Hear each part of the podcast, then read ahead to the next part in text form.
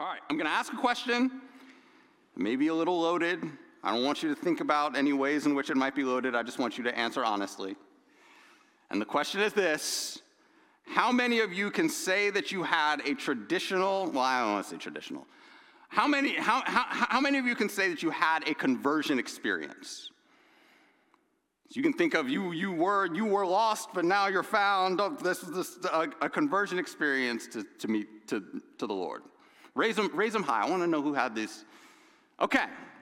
Um, I am not one of you. Uh, when I say I grew up in the faith, I mean it. It was probably sometime, God's grace was probably, uh, was extended to me probably sometime in the womb. That's probably when it, that's probably when it was. Um, but but but but all but all but all of that's but but even though even though I can't even though I can't say that there was that, there, that, that, there's a time that I remember when I didn't believe that Jesus was that, that Jesus died and was raised for me, I did have a conversion experience of sorts, and this was in February 2022. Now, as you all probably know, I did my I did my doctoral research on on lynching. Um, I'm your pastor, but I'm also a scholar of race, and I I didn't want to be. I didn't want to be the black guy who's pigeonholed into talking about race all the time, but it is what it is. So, so, for, so, for, so, so for a significant period of time, I thought about race in a particular way for years. And starting a few years ago, I began to see things a little bit differently. I started to see the holes in the ways that Christian circles tended to talk about race. I started to see that, well, we, we, we use the language of racial reconciliation and personal relationships, but I think there's, there's more to it than that. I knew, as we must, that when we talk about something like race, we're also talking about systems that are specifically created to oppress. But I didn't really know how deep the rabbit hole went. And so in February 2022, I encountered three books that I believe changed my life. First was Martin Luther King's Where Do We Go From Here? Second was Jonathan Tran's Asian Americans in the Spirit of Racial Capitalism. And third was Antonio Gonzalez's God's Reign and the End of Empires. This was the month that I saw the light. That, that, that most of our conversations about race, whether personally or systemically, are actually pictures of one particular sin greed. And the thing about light is that it illuminates. And when I saw this, I saw it everywhere. And, and, not just, and, not just, and not just in the world, I saw it in the scriptures too. And this was not a matter of just me kind of reading in a hobby horse into the scriptures. No, it was, it was a matter of seeing what we as American Christians have often ignored that greed keeps us out of the kingdom and poisons our relationships with one another. It's the primary theme of the book I'm writing, which is now titled The Anti Greed Gospel. It'll be available for pre order in July. I'm excited too. For me, though, this was a, this was, it was like a conversion. A light went off in my head, illuminating the world, illuminating my own life, and illuminating the scriptures. And I tell this story because Jesus in the Sermon on the Mount uses these metaphors of salt and light as a link between the Beatitudes that came before and the commands that are about to follow. So, the Beatitudes, which we've talked about for the last few months, describe who the Christian is. The Christian lives in solidarity with the, with the needy. The Christian is meek. The Christian is a peacemaker. The Christian hungers and thirsts for righteousness. You get the point. But Matthew 5 13 to 16 describe what the Christian is. The Beatitudes are who you are. These verses on salt and light describe what you are in relationship with the world. So, Slim preached on salt last week. This week, we're going to talk about light. As Jesus says, You, all of you, are the light of the world. Now, we could go in a bunch of directions with this. Light, light does a lot of different things, and it would be easy to follow all those trails. But, but, but Jesus gives us a few functions of light. And so those are the ones that we're, that we're going to focus on this morning. And they are these these three the light of a spirit filled community, the light of spirit fueled illumination, and the light of spirit empowered righteousness. We'll say it another way. The Christian community shows the world what true community is, it shows the world what it truly is, and it shows the world how to truly live. First, this community point. Normally we build to the communal application, but Jesus comes right out of the gate. You is plural. You all are the light of the world. And then uses this image of a town that's built on a hill that can't be hid. So that's it's an, it's an important image. It's a town, not a person. As in, you might hear this text and think, goodness gracious, that's a lot of pressure for me. I've got to be the light of the world? How's that, how's that going to work? I think about the, the, the, the, the candlelight services that you may have been to, where like where you have a candle. If you're in a dark room and you just have a candle, you are not lighting that entire room. But when everybody else's candles get lit, the entire room is lit. But even, even, even, even with that metaphor, somebody's got to light that first candle. And there is only one person who is truly in and of himself the light of the world. Listen, listen to John 1, 1 verses 1 to 4.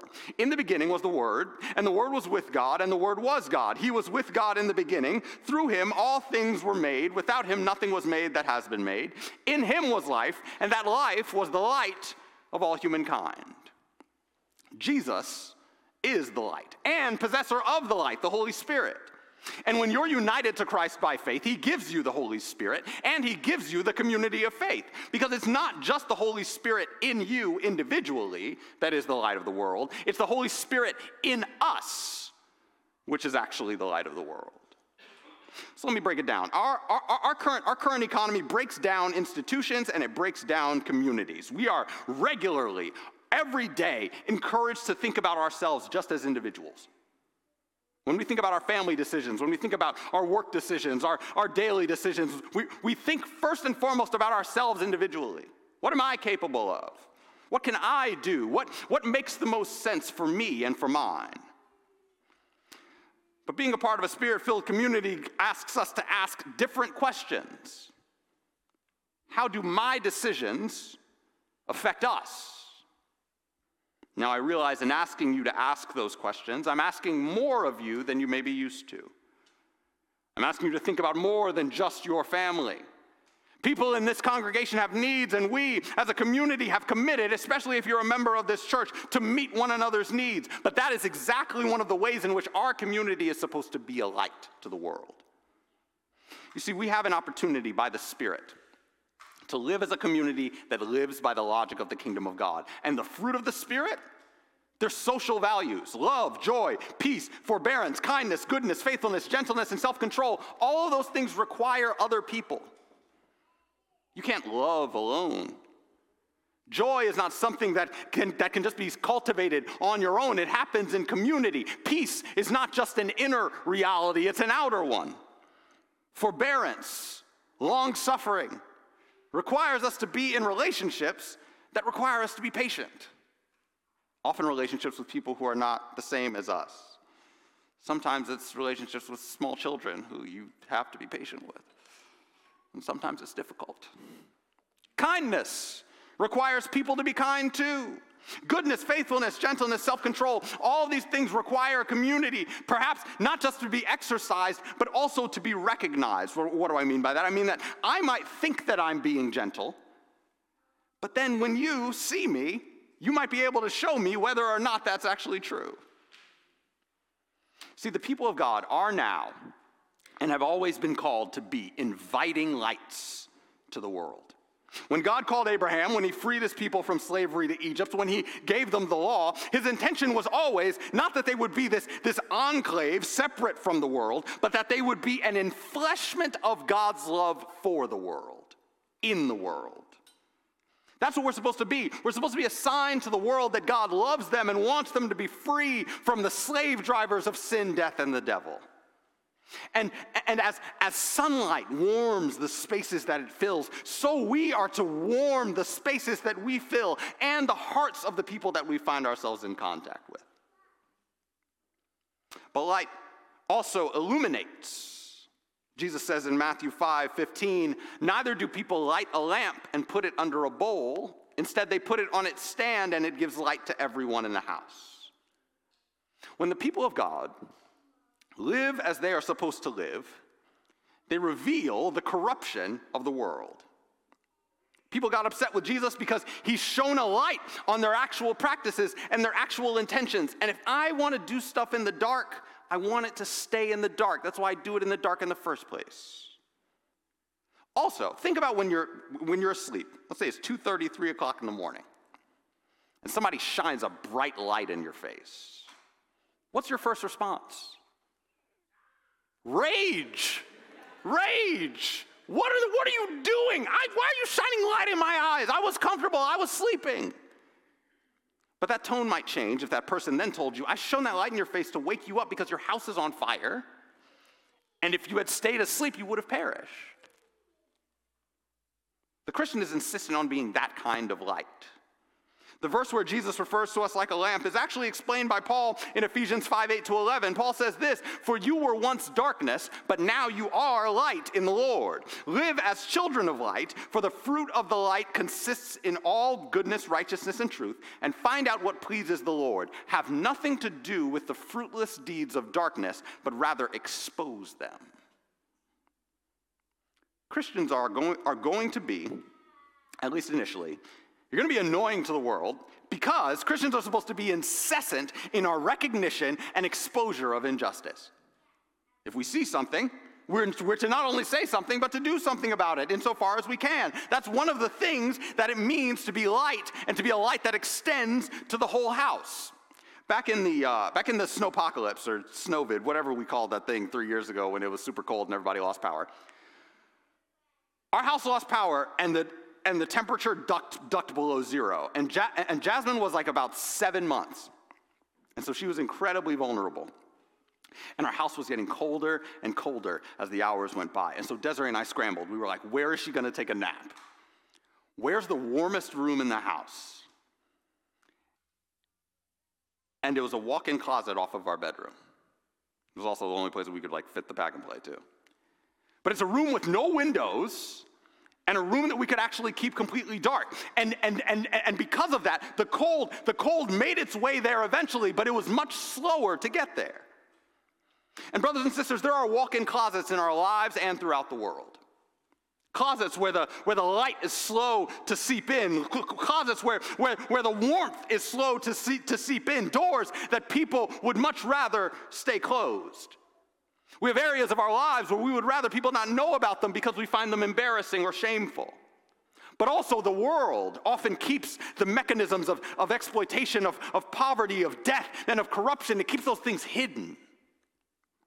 Think about this in terms of racial violence. We're, we're, we're, we're no longer gathering in crowds of thousands to burn black men alive, as was done in this country a little over a century ago. But the prison system continues to kill and degrade slowly. Hunger kills and degrades slowly. The difficulty of finding housing kills and degrades slowly. And the Lord has tasked us by the power of the Holy Spirit with exposure, not only of ourselves, but of the world. And this is supposed to be a community where there are no closets, dear brother or dear sister. The only way for us to be Christ like is for all of us to be Christ like. It's not you individually are the light of the world. It's not you, Desiree, are the light of the world. You, Cole, are the light of the world. It's you, all of you, are the light of the world together. And don't shade that light. The more the light of Christ shines in and throughout your life, the more it can shine out of you. That is, when we're, when we're deep and incisive in our repentance, when we, when we look at our own lives and we ask, what, what, Lord, can you do in me to make me more Christ like? What, what of my thoughts, of my deeds, of my words, what, what do you still need to sanctify? When we ask those questions and follow where the Lord and the scriptures lead, God can set us up to be purer lights in our community and in the world. But it starts there. You've got to get the light shown on and in you before you can share it. But that takes Jesus to his conclusion. Verse 16 In the same way, let your light shine before others, that they may see your good deeds and glorify your Father in heaven. Show people your faith, do not hide it. But here's how Slim was a little hard on street evangelists last week. Uh, I want to give some context what it means when we're talking about sharing when we're talking about sharing our faith. It's, it's, it's important to see what jesus is saying about what he says it means to be the light of the world. Because remember we are the light because he is the light. And we are the light only insofar as we follow christ who is the light, and seek to be light in the way that he was, is, and will continue to be light. So, what do I mean by that? How did Jesus live a life of light shining?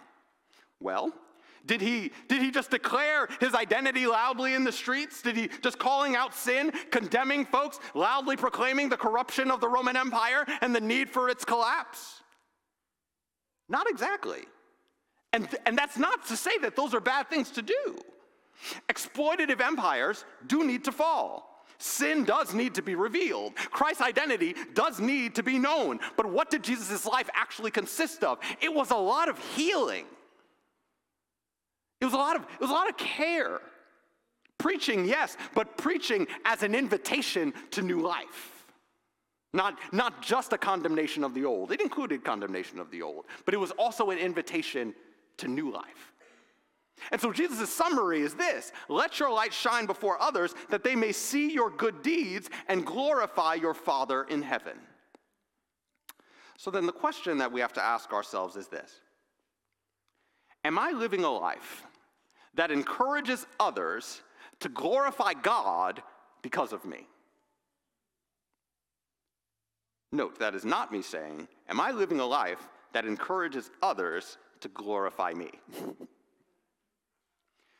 we have some friends in, uh, uh, uh, in New Haven, close, close, close mentors. And whenever I think about, uh, it's funny, I mean, just, just whenever I think about like Christ-likeness, I think about, I think about this couple. But, but, but, but, but, but, but one of the things that just continues to strike me about them is that, you know, there, there, there will be things, things, things in their life, things that they go through that just, just kind of exhibits of just, of just like extreme spiritual strength. And, and they are relentless about pointing to Jesus every single time. Every single time. And like in my mind, I'm like, no, like y'all are just amazing people. And they're like, no, no, no, it's, it's Jesus. Relentless every single time. These are the kinds of folks that I glorify God for. But this is also the kind of people that we're all called to be. Later in the Sermon on the Mount, Jesus is going to describe three essential Christian practices giving to the poor, fasting, and prayer. And he's going to say, don't do this just so that other people notice. That is, don't put banners up or demand that a building be named after you when you give to the poor. Don't, don't disfigure your face or your posture so that people know that you're fasting. Oh my goodness, look how hungry I am because I'm so super spiritual fasting all the time. He also says, don't, don't pray super complicated and fancy prayers when you pray. Everybody doesn't need to know that you know all those words. Because these things are not about your glory, they're about the Lord. And also, and here's a moment of, moment of tough love. We don't deserve pats on the back for just doing what the Lord says. Jesus hits this head on in Luke 17, 7 to 10. So if you get mad at somebody, get mad at Jesus. Uh, suppose one of you has a servant plowing or looking after the sheep. Will he say to the servant when he comes in from the field, Come along now and sit down to eat? Won't he rather say, Prepare my supper, get yourself ready, and wait on me while I, eat, while I eat and drink? After that, you may eat and drink. Will he thank the servant because he did what he was told to do? So you also, where you have done everything you were told to do, should say, We are unworthy servants. We have only done our duty. Those are hardcore words for those of us who want to be recognized for how awesome we are. Or for those of us who think that all the things that Christ calls us to do are extra or just things that we'll get around to when we have time and energy. Nope. All these things that I've narrated are basic Christianity. Exposing injustice? Basic. Caring for the needy? Basic Christianity. Lives of sexual purity, basic Christianity. Gentleness, basic Christianity. Peacemaking, basic Christianity. These are all just descriptions of what ought to be the normal Christian life. And yes, it seems hard, but the reason why it seems hard is because we are embedded in a world of darkness. And, and, and light seems harsh when you're used to darkness. But when your eyes get adjusted, you realize how much you miss when you're shrouded in darkness. Caring for the needy, for example. If you, if you, if you never do it, it's going to feel like a sacrifice every time you do. Give this person $20. What? Do you know what I could do with that? But, but once these things become habits, once our, once our thoughts shift from what will happen to me if I give to what will happen to my neighbor, brother, or sister if I don't give, you'll be freer. And the Lord seeing that you're faithful with little, will continue to meet your needs and equip you to be a further blessing to your brothers, sisters, and neighbors. But, and I can't say this enough, this is only possible by the power of the Holy Spirit. When the Son of God took on flesh and he lived his life and he laid down his life, he didn't just do it for fun. He did it because he was the same God who freed his people from slavery, and the same God who intended for them to be light of the world from the very beginning. He's the same God who saw his people fall over and over again, who saw them fail over and over again in this mission, the same God who saw his people constantly tempted to conform to the world or to withdraw from it. And until a better example shows up, my favorite movie scene that describes the incarnation to me is in, is in, is in Avengers Age of Ultron Ultron, the mid credit scene. You may not remember off the top of your head. That's fine. It is when it's when Thanos picks up the Infinity Gauntlet and says, "Fine, I'll do it myself." As Thanos picked up the Infinity Gauntlet, so Jesus picked up the gauntlet of human life. But obviously, instead of seeking to wipe out half of the cosmos, uh, Jesus, his mission was to redeem the cosmos to be a light in the cosmos. And a part of that work was to remind us of what it means to be a light alongside him. And not just remind us, but to actually equip us. He lived and died to show us what a, what a truly human life is a life lived in union with God by the power of the Spirit and poured out for, for the many. And after he got up from the dead, which, first of all, as a phrase, we just have to remember how ridiculous it is. I told y'all, I don't have a traditional conversion experience. And so I, but I have to regularly remind myself that Christians believe weird things. Like it is no, it, it, it, it's no, like it's no more normal now for us to say that somebody got up from the dead than it was 2,000 years ago. And yet that is, and yet that's what we build our lives on. People ask, people ask why, why, I, why, I believe, why I believe the scriptures. And I, I have a PhD in religion. I can give you all the background of the scriptures and all this kind of stuff, how it all, how it all just fits together, uh, the, the fulfillment of prophecy, all that, all that kind of stuff. Look, the, my answer to that question is that Jesus died and got up, and I'm going to believe whatever he says. Simply, that's, that's, what it, that's what it comes down to. And so, and one of the things that he pressed after he got back up is he, he, he told his people, What happened to me is going to happen to you from life to death to resurrection, and you're not going to be able to do it yourself.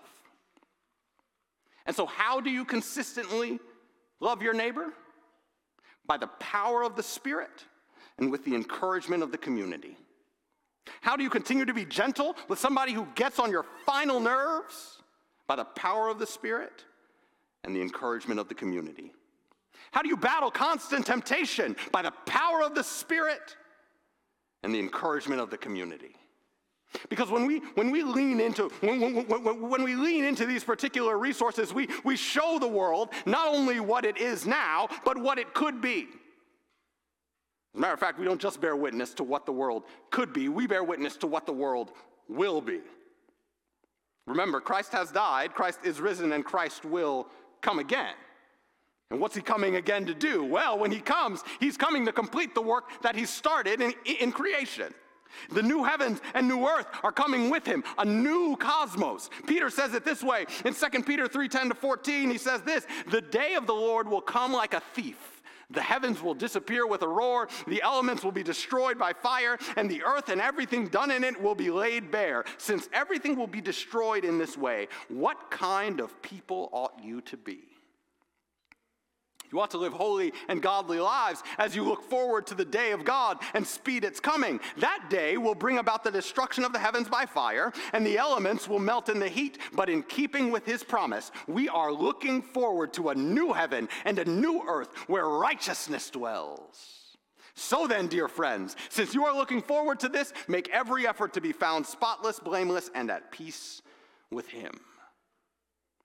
This then is the question of this text, of the Sermon on the Mount, and of the, all these words that Jesus is saying about light. What kind of people ought you to be? Well, we are to be a people who warm, who expose, and who reveal. We ought to warm the spaces that we're in, both materially and spiritually. We ought to expose the things that often hide, exploit, and harm in the darkness.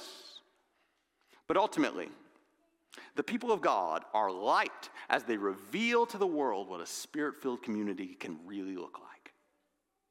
And we do so knowing that that, that, that, that, that, that is what the world will be when Jesus returns. It will be a world of justice.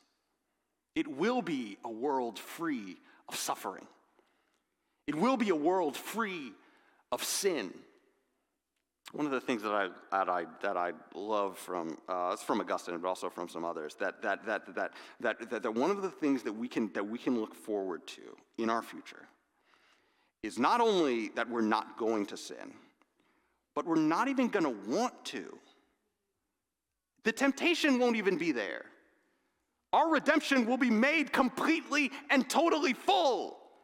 Our bodies, I, I joke that I'm gonna have Spider Man powers, probably, but, but our bodies are going to be different.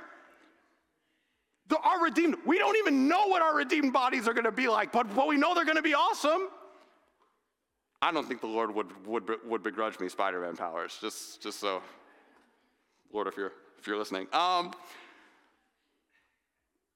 but the redemption that we have to look forward to is so far beyond even our imagination.